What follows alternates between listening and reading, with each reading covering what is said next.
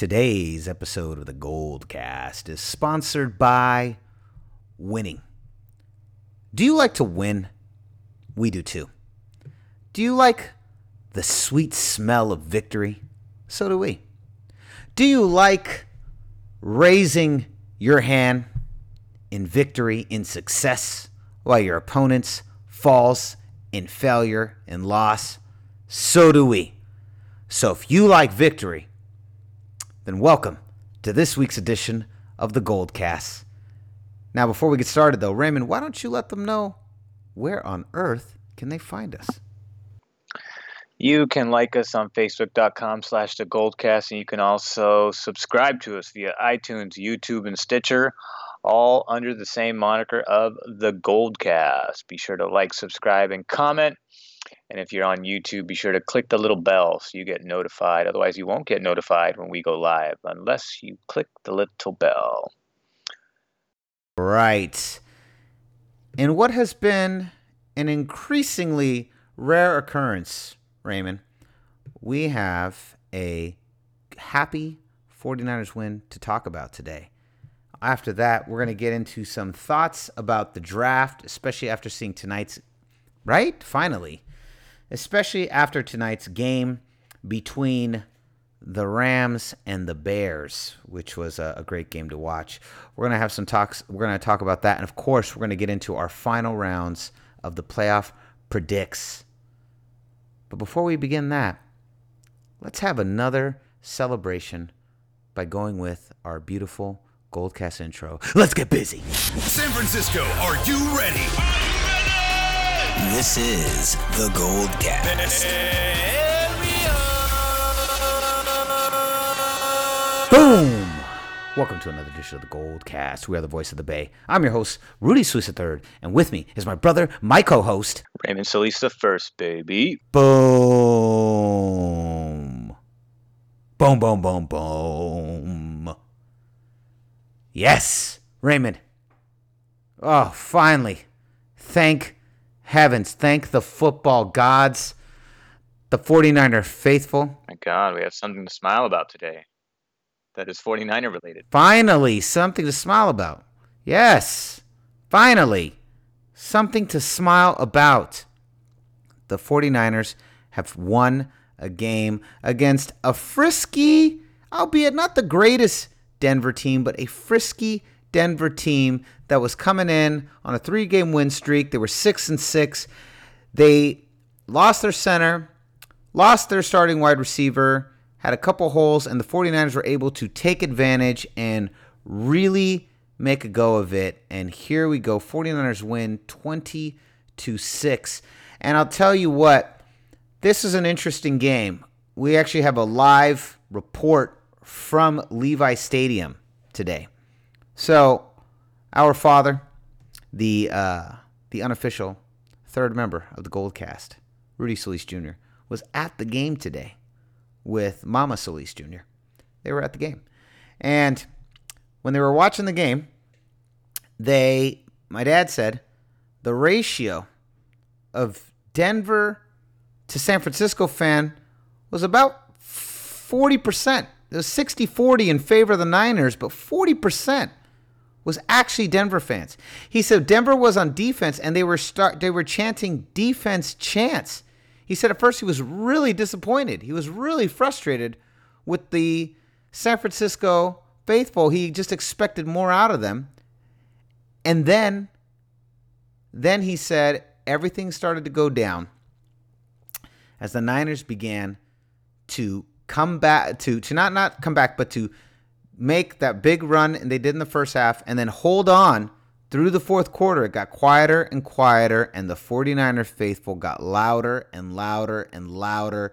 And then it ended, and he said it felt like a 49er stadium again, but that when he first got there, there was orange everywhere. And he said the ratio was almost half. He said 60 40. And he was real upset during these defense chants. He thought, where is the 49er faithful? But lo and behold, they held strong and they came back, and the Niners, the 49er faithful, cheered this team on to victory. And I was just so happy to see this team hold on. So, Raymond, why don't you tell me you're the greatest fan analyst in the game? Tell me what you saw on what was a great, great Sunday to be a 49er fan. Well, the first thing that really stood out to me was the fact that the defense held on to actually close out a game and didn't give it up because in the first half, Denver didn't have an answer for our offense, in particular George Kittle. And in the second half, that became a big fat zero. Couldn't run the ball, couldn't pass the ball. So the onus was really on the defense to really hold Denver for the next two quarters and keep the game out of reach, which they did successfully. And I think a lot of it had to do with the fact that we were actually getting pressure. While it didn't necessarily amount into a whole lot of sacks, we only had two sacks. DJ Reed, who had an outstanding game, he led the team in tackles, total tackles and assists. He had 10. The next closest person, which was Richard Sherman, with five. But he had a sack and three TFLs, tackles for losses. And that's huge. So Marcel Harris, he's kind of a, he's another you know younger guy that's been brought up you know from just to fill in the void of of our long list of injuries, and he chipped in too. He had five tackles, he had two TFLs. Ronald Blair uh, made his name made his name known again. He had a tackle, or uh, I'm sorry, a tackle and a TFL. So you know that adds up. That means that's like six TFLs. That means that the running game is was you know could never get established on Denver side of the ball. And with Case Keenum, who's a decent quarterback, he's a serviceable quarterback, but this is a guy undrafted, just like Nick Mullens, who has worked his way up, played really well for Minnesota last year, and then found himself with an $18 million a year contract in Denver. And but without a running game and with enough pressure to disrupt his timing, we were really able to keep this offense at bay. And this is not the greatest offense in the world, but we've actually faced offenses that are statistically worse and have allowed them to beat us. So the fact that we held on here, I think, says a lot about the defense's ability to just kind of stick in there and keep it together. So, and that's great. Um, I think losing Foster certainly does suck, but. I feel like they've definitely got someone in Fred Warner who leads the team in tackles this year which is amazing. He also leads the team in pass deflections as a middle linebacker. So he's got great speed, great coverage speed. He's got a nose for the football and against the run. Um, so this is a guy that can really become a premier inside linebacker. You know, and he also plays doesn't play as reckless as Foster too. His technique is more sound and polished. He's not just he's not not to say that Foster's recklessness was a total loss on his end, but uh, you know, Fred Warner wraps wraps around you know offensive players, and he when he gets a guy, you know, there's a good chance he's going to bring him down because of the way he wraps players and ta- his tackling technique is very good. So defensively, I thought just thought it was great, and it wasn't. It, I mean, coverage was great at times. Coverage is also not great at times, but when you have when the front seven is able to do their job, then you know you're going to have a lot of pass disruptions, pass deflections, and then sacks and hurries and stuff like that. So as long as once we get an edge rusher to complement DeForest Buckner, who's most likely going to go to the Pro Bowl, he has nine sacks. He didn't have a sack today, but he did play well. And once he crosses the, the 10 mark, which I believe he will within the next three games, he's going to get at least one to two more sacks. As an interior lineman with no help on that line, I think it's I think it's pretty telling as far as what his talent level is. The fact that he can do that on this on this type of front seven. I think that says a lot about him. So once we get a complementary edge rusher, I think that'll help out Solomon Thomas. That'll help out Arik Armstead, who's been healthy all year for the first time in his pro career, which is great because that's what he needed. Um, that's what's been holding him back this whole time. So the fact that he's been able to stay in there, although he doesn't quite have the numbers that DeForest Buckner does, he's still a threat in there. And if he can polish his, you know, having a whole season under his belt of health is going to be huge for him going into next year. And overall, I think this was a great effort, a great defensive effort. That's what stuck out to me. That and George Kittle. George Kittle was a one man show on offense. He's definitely going to the Pro Bowl. So I think we're going to end the year with at least two Pro Bowl selections in George Kittle and DeForest Buckner. So that'll be nice to have representation on both sides of the football. But uh, that's what I saw. I'm not sure what the game looked like on your end, but um, that's my take. Oh, man. George Kittle is so good. He is so good at football. He's ridiculous. He's a beast. Ridiculous. 100%. He's so good at football. Oh my God, he's so fast. He's so fast for a tight end. He's very hard to, to keep down. And he just, I mean, he just bulldozes his way through those defenses. He is so exciting to watch. I, he, you know, he's got speed similar to that of a wide receiver.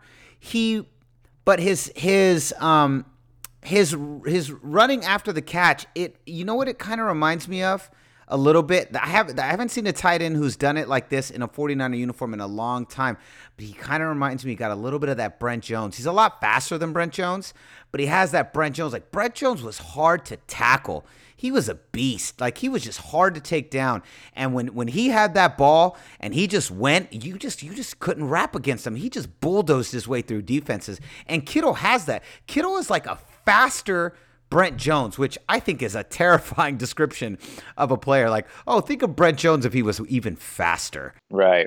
Who who was a four-time Pro Bowler in, in his heyday too. So so that's that's pretty telling. Yeah, he was also up for um, the Hall of Fame this year, but didn't get past the second round, which is which is okay. We're gonna get him in there the next round. We're gonna get him in there because Brent Jones deserves to be in the Hall. Yeah, that would be awesome if he could get into the Hall. Hell yeah! So Kittle is incredible. Fred Warner definitely, definitely has made his impact felt 100%. I love Buckner, and I agree. The defense was really able to put pressure on. So let me ask you this, Ray. Here's a question.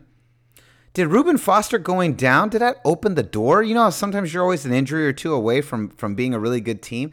Did Reuben Foster force his defense to get more creative?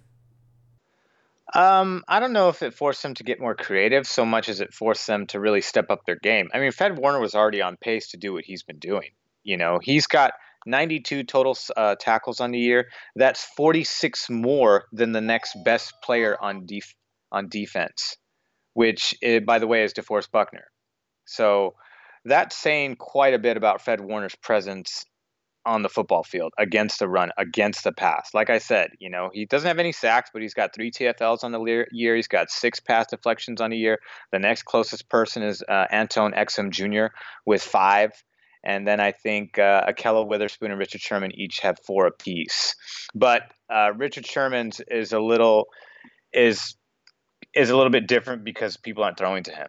So they don't throw to him because his coverage is so damn good and that's why he ha- doesn't have as many as as uh, you would think a player of his caliber. But he's people just aren't challenging him because he just shuts down that side of the field most of the time he's there.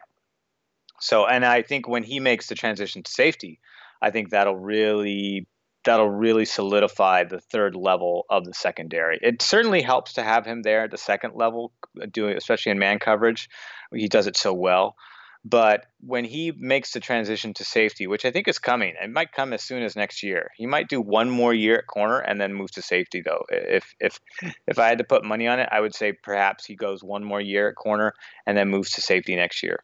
But that's something that he's he knows he's open to as far as extending his career because he wants to play five more seasons. So the only way that that's going to happen realistically, you know, for him to be like an actual viable to have to have a viable presence on the field, I think he's going to have to move to safety, which I think will uh, be good for him. I think, in fact, I think he'll go to the Pro Bowl again if he does that. Um, but but yeah, I don't I don't necessarily think they're getting more. credit. It seems like they're doing the exact same thing. People they just play they just happen to play better, and perhaps they're they're also at a time of the year they're out of the playoffs. They know they're out of the playoffs, so there's that pressure is gone. Now they're just kind of playing with the pressure of just like we just got to play and we're playing spoiler now. So it's it's it's a pressureless game for them, which is a different mindset, obviously. But you're actually trying to put pressure on the other opponent, and that's actually kind of fun, especially for uh, defenses. You know, because you're trying to stop them from getting to the into a into a tournament that you're no you're no longer eligible for. Yeah. Well, I love the idea of Richard Sherman at safety. I wish it would happen next year. I just love the he's already. Can I just say this? I ne- words I never thought I would say in my entire life. I fucking love Richard Sherman. He's so good. he is really good. It's different seeing him on. He's on, really good in our uniform playing week in and week out. I'm like, dang, he is really good. Before I didn't used to give him the same amount of credit because I was like, man, this guy just got a big mouth and you know he's he's in the right he's, he's in the right place in the right the right time. But you know that's just you know jealous fan talk for the most part. But now that we've actually I've actually get to see him play every single week, um, you realize how good he actually is. He'll make a great He's great. coach He's really good. if he ever decides to do that. Yeah, he he's really good, man. He is really good. Uh, he's so impressive to watch, and after such a devastating injury, an injury that is, I mean, God, to me, it's worse than an ACL tear. He has really, because it's just really hard to come back from. He has really found his form again. I love Richard Sherman. Richard Sherman, I love you. I just wanted to let you know that. I love you. You've done a great job for us. I never thought I would say that. I never thought I'd ever be sitting here on the Goldcast talking about how good Richard Sherman looks in a red and gold uniform, but he does, and this is great. This, by the way, the classic just red jersey with the gold pants. We're getting way off subject here, but I said this several times when I was watching the game today. I was like, you know, this is my all-time favorite. They have the stripe down the leg. I actually prefer not the stripe. I like it even really stripped down, like the way it was in the 80s, like just super simple. Uh, but, you know, they kind of like to jazz everything up nowadays. But he looks really good in that red and gold uniform. And that's my favorite 49er uniform is the one they wore today. That, of course, the classic, classic, just the red jersey with the gold pants. Well, the stripe in the '80s, I like the stripe. I like the stripe. Sometimes they didn't have the stripe. I don't know. I couldn't tell you what years, but I've seen I've seen I've seen games where they didn't have the stripe. And I like I like the stripe. The stripe is cool. I got no issue with it, but I like even the strip down of just the simplicity of the old school one. But I do. He look and Richard Sherman going back to it. Richard Sherman looks really good in a 49er jersey, and I never thought I would say it, but he's really good at football. I would love for him to make that transition. I just he already is such a leader. The idea of him being at free safety, just commanding the entire defense from that position, overseeing everything. God, it just I just can't think of a better place for Richard Sherman. I know this conversation's already begun. I really would like to see that transition happen next year. But the defense really stepped it up. I mean, how many more clips of Robert Saleh were they going to show today? Every other clip was him clapping and high fiving the team. I was like, man, this is the most clips I've ever seen of Robert Saleh during a game. He's got to feel pretty happy on him. I know that there's uh, well, he's playing for his job. Who are we kidding? exactly there's there's pressure. He's got pressure for sure. So I know he feels it. So to have a game, and technically, I mean, statistically, they are better. They're just they just haven't gotten better at the in the scoring category. This defense still is 27th in the league in you know points allowed from opponents. So while they've gotten statistically better on the run and the pass and the total yards, they're now middle of the road. They're more than middle of the road. So middle of the road would be like 15th. They're past that. They're 11th, 12th, and 13th um, in those categories. So they have improved. You know that that's that that's it's hard to fire a guy when you've made cases like that. But if you continue to be shitty in you know a category that is most detrimental, meaning the opponent's scoring ability, then then you know I think this, the pressure's still on for your job. So he knows that, and to have a game like today is certainly helpful. If they can get a miraculous win against Seattle next week, I think that'll you know definitely solidify him staying on another year. You know, but if we get blown out from here on out, I think that'll certainly it won't. It's not going to end the conversation of is Robert Saleh the right man? Converse, uh, talk. You know that that's going to get louder. Well, let's talk about that just a little bit here. So, we had the garbage bowls, and we disappointingly, I really thought we were going to win. Uh, No exaggeration. I thought we were going to win. Just a disaster of a run. It was a disaster of a run. I thought we were going to beat. I thought we were going to win four in a row. I thought we were going to beat Arizona, Raiders, New York, and uh, Tampa, and I thought we were going to take all those games. And then instead, we get dismantled by everybody but the Raiders and beat the Raiders with the third string quarterback. Didn't make any sense. Now here we go going into we now we are the Blood Bowls. We we the first game was a bludgeoning. It was the bloodiest of the Blood Bowls could possibly how but the bloodiest the Blood Bowls could possibly be. And then today we beat Denver in a surprising and dominating fashion. And now we have three more Blood Bowls. We've got Seattle, home for Seattle, home for Chicago, and then at Los Angeles. I don't know if I'm going to that game this year because I don't want to be in that stadium for my last game of the year. with Louis if this damn team loses. But the first, the I don't know. I'm saying is we had a horrible garbage bowls. It would be great to end the blood bowls with some some some dignity. That's all. That's all I'm hoping for. That's all I'm, I'm, I'm hoping. We just end them with some dignity. We're gonna look ahead to the to the game with, with Seattle next week in a little bit. But first, let's move on, Raymond. I have some thoughts. I have some thoughts. I have some thoughts for you. We uh we had some questions, but now I've got some thoughts. Tonight we're recording this on Sunday, December 9th. Tonight was a huge game. LA Rams on the road against Chicago. Chicago Bears. The Bears. This was one of the number one offenses going against the number one baddest defense on the planet, managed by God. It's like wa- watching an X it's like seeing an ex do so well somewhere else. Like she's got a new man. she loves this guy. She's crazy about this guy. She hangs out with this guy. It's the worst feeling. And that's what it feels like when I see Vic Fangio with his new toy, Khalil Mack, over there in Chicago doing their thing. I get really sad because I miss Vic Fangio and I miss him being here, and I wish he was here because I, when I see him over there having so much fun and winning games, it just hurts me. But the Rams and the Bears tonight was a huge test of the Bears and where are they in terms of this league, this new league with the new rules in terms of, you know, really not being able to put a lot of pressure on quarterbacks, but they have do can defenses still win games in the modern NFL? They are elite. That, that's what I saw. They're elite. Not just any defense. That's an elite defense. That is elite. I am Raymond exactly. I am happy to report that this team is elite. That defense dismantled the Los Angeles Rams defenses still win games in 2018. And if you can put together a defense like that, remember we had the conversation, Raymond. We had the conversation about the draft two weeks ago. I'm gonna link it right now. If you're on YouTube, listen to this on YouTube, you'll be able to see this this one. This was two weeks ago, week 12. I don't think Chicago would be who they, in their position today had they not traded for Khalil Mack. Agreed, 100. percent 100%. He was the game changer. It wouldn't be eight and four. It wouldn't be eight and four. Not even close.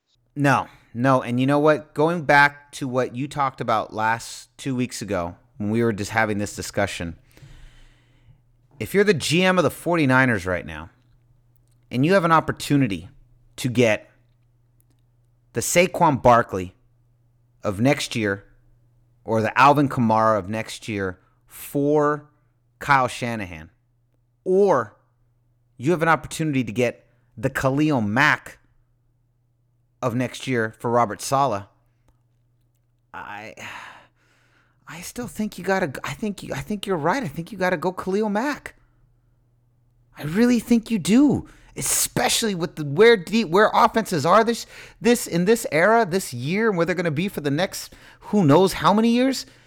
You have to get the Khalil Macks of the world. How do you feel? Are you more convinced now? You're the GM. You're on the clock. Well, you see what happens when you have when you have an when you have an elite pass rusher. It's he's a total game changer. An elite pass rusher changes everything because that type of player helps every level. He helps the rest of the front seven look good. He helps the second level linebackers look good. He helps the third level secondary look good because you disrupt the chiming of the quarterback. What happened? What happened to all that pressure with Jared Goff? It led to like what four picks think he had four picks on the day. That's what that leads to. It, it always starts at the line of scrimmage. So if you find someone who's elite that can play at that level, then it's a it's a trickle down effect. It just makes every everyone else on that defense play better. I mean, they got to be good too, and they have to have a semblance of talent as well. But it, it makes their job so much more easier. Just like how Jimmy Garoppolo impacts the offense the way he does. He, makes everyone better because of how important that position is. That that that edge rusher is so important. That's what made Justin Smith who Justin Smith was. That's what helped. I mean, Patrick Willis was already elite before we got an Aldon Smith, but him and Bowman, it just made them made them better. I mean, they were already they're they're Pro Bowlers, and our secondary had like two or three Pro Bowlers in that first year in 2011. I mean, that was all that was all because we had a terrific pass rush. Without that, it's really hard to do.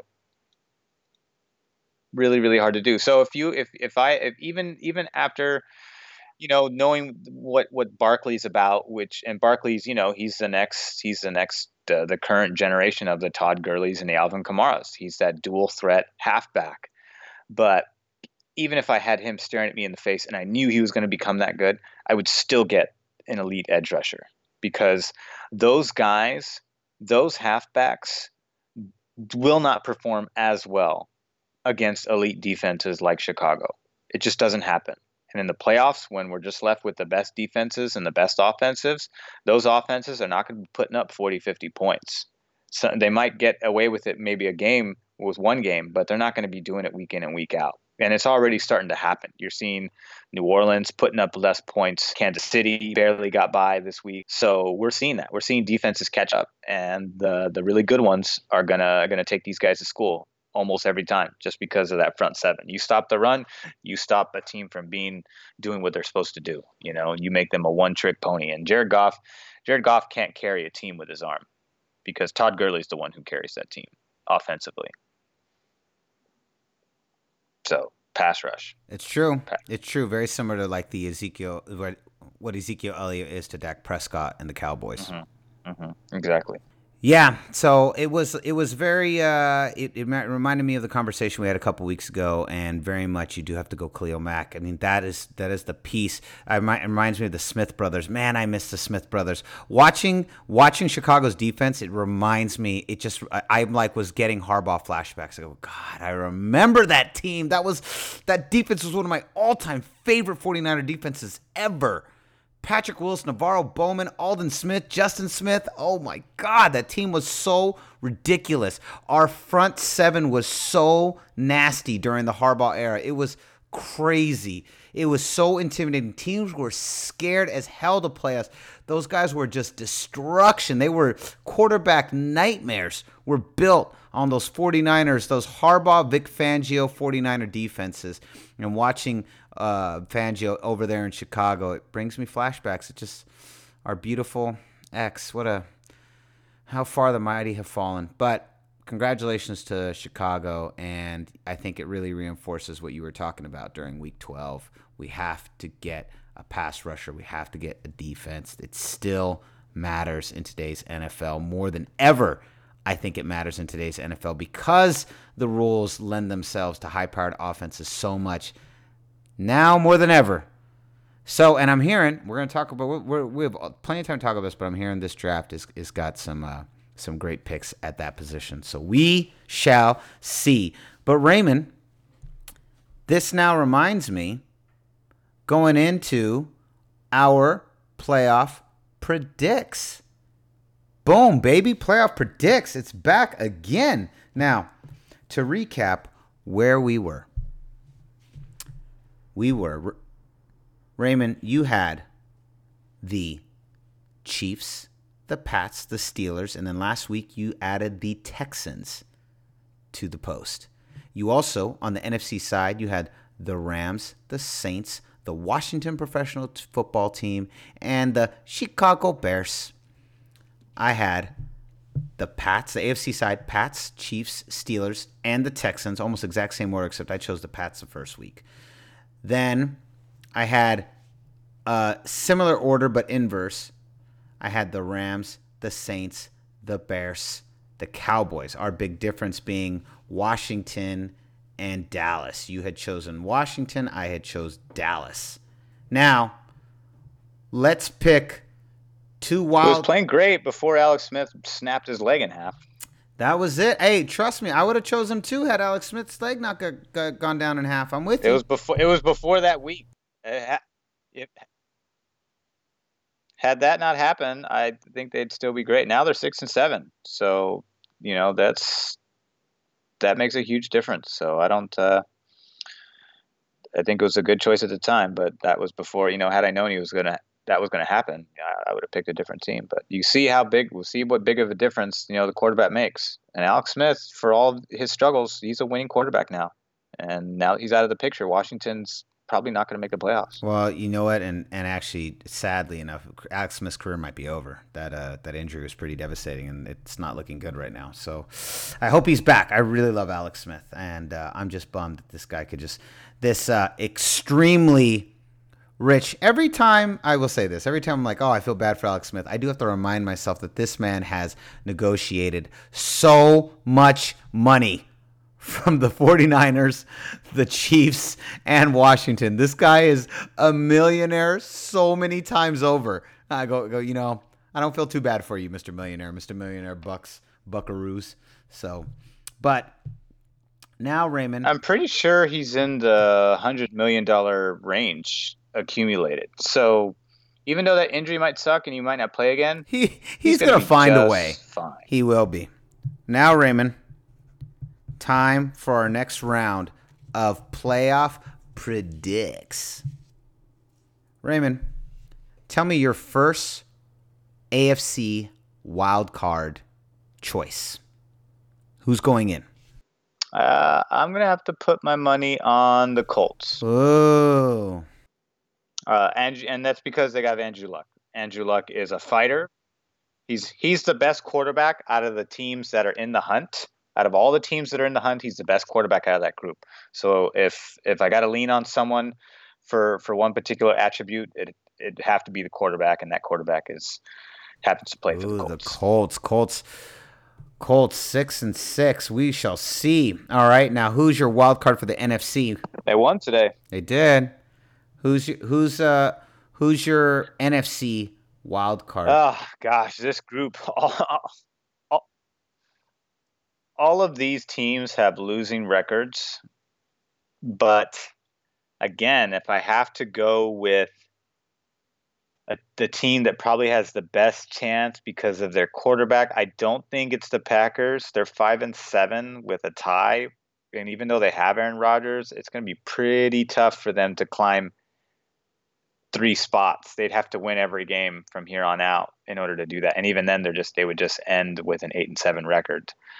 So it's between the Panthers and Eagles.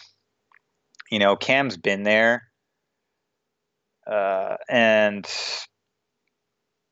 Wentz, I like Wentz a lot. Wait, wait, Panthers and Eagles over, and not the C- not the Seahawks and Vikings. Uh, well, well, for wild card round. Oh, that's right, wild card round. So wild card round, yeah, I would say I'd say Cowboys have the best shot. Well, but Cowboys are gonna. Cowboys have already taken. They they're they're the they're the conference champs of the of the uh, NFC East right now. So they wouldn't get the they they already have their division. I'm talking about the what? But they haven't clinched. They haven't clinched. Yeah, I mean, I guess you have to. You have already put Washington in that spot, so you have. I guess you have to.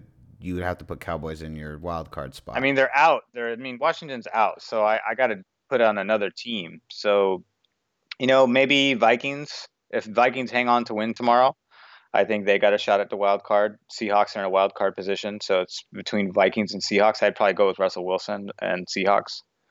On the AFC side, I know I like the Colts, but there are teams that are in better positions, you know. But Steelers, Steelers are really weird, where they look so elite one game and then they just put up a stinker the next game, and I just can't figure them out, you know. And I think Chargers are gonna do well. They're gonna they lost. they the- lost today. I know to Oakland, so that that's what I mean. You know, and the Texans, it's it's hard to. I mean, the Texans are gonna. I think they're gonna do well. They have a great record, so I think they'll be fine.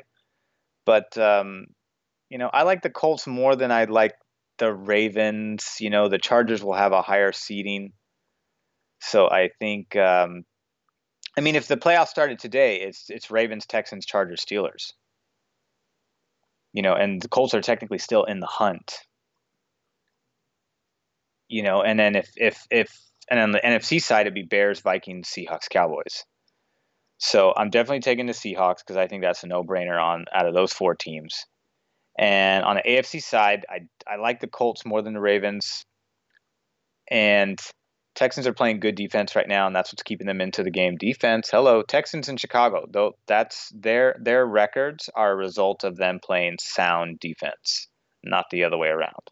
They're playing they play just good enough offense. Their defense probably scores, you know, a percentage of the time too, and that's one of the reasons. But uh, I guess on the AFC side, I mean, Chargers are a sure. I think they're a surefire. They're at ten and three you know, I even if they lost the next three games, 10-6, Y- yeah, but it's, they're still in. And KC's already got the top spot, so they can't couldn't get the bye. but hold that hold that hold that last wild card spot for next week. Hold that, but but you already said the Colts, so just hold hold hold by your Colts. I think that's a good choice. You still have your next week is your last wild card spot, so if you think in Chargers, hold that for next week. We'll stick with Andrew Luck. Yeah, I think that's a good choice for you. So for me, I am going to go with the LA team that's worth rooting for. The Los Angeles Chargers. I actually said that in a uh, in our fantasy group that because I knew it would just drive Louis crazy. I said, I said, "Hey, finally an LA team we can all root for, huh?" and Louis was super offended. but so I think the LA Chargers are badass. I think they're super good. I really enjoy watching them. Excellent balance of defense and offense. Philip Rivers is a champ. Philip Rivers is somebody that I would love to see go to the Super Bowl. I, that guy should have a ring. I would have killed for Philip for Philip Rivers to have been a 49er quarterback. I killed. We would have we, seriously. We would have won Super Bowls. This guy, that guy should have five Super Bowls. I'm not even exaggerating. He is that good. He is really good. Not maybe not five. Five's a, five's a bit much. That's, that's like Joe Montana, Tom Brady era. Um, but I'm saying he should at least have one or two Super Bowls. He is so good. I love the Chargers. I love their defense. I love their offense. This team has been on destruct mode um, most of the season. Just a dominant team. I'm going with the AFC Chargers, the char- the the Los Angeles Chargers for the AFC, and for my NFC pick. This is tough. It is a real tight race. It's anybody's guess. And tomorrow's game is really going to determine some possible. It's going to have some major wild card implications, and it's a tough pick. But I'm going to say, begrudgingly, frustratingly, annoyingly, I I think I have to give it to stupid Seattle Seahawks. The fucking Seattle Seahawks. I don't want to give it to them. You know what I keep hearing, and this drives me nuts. I keep hearing how, oh man, S- Seattle's a team no one. They have the best quarterback in that group. They do. They do have the best quarterback in this group. It's 100%. And the thing I keep hearing is everyone keeps talking about, oh, Seattle, that's like the one team no one wants to wants to face in the playoffs. Really? Is that really a thing? I, I really don't agree. I think if Seattle has to go on the road anywhere, this is it. I would want to play. I exactly. I was saying the same. Go. If I was New Orleans or LA, I am licking my chops at the idea of Seattle having to come to town and play me. I'm like, please give me Seattle. They always say this every year. It was the same year that they barely beat Minnesota on that fluke missed kick by by Minnesota's kicker back in that ice game. Um, from like 2014 or 2015, I can't remember which year it was. And it was like, oh, you know, Seattle's a team no one wants to see in the playoffs. Really, no one cares about Seattle. It's like not a thing in 2018. I, they say that every time, and it's like it is like nails on a chalkboard to my ears. Every time I hear it, I'm like, shut up. This is not a thing. But those are my choices. Seattle, unfortunately, is in.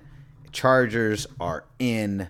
We have one more week of playoff predicts, and then we will we will be we will be done for this year. So we'll see. We always like to end it a little early to see if we're right, because like it's it's no fun the by the end you're just picking teams that are already being told. But this is good.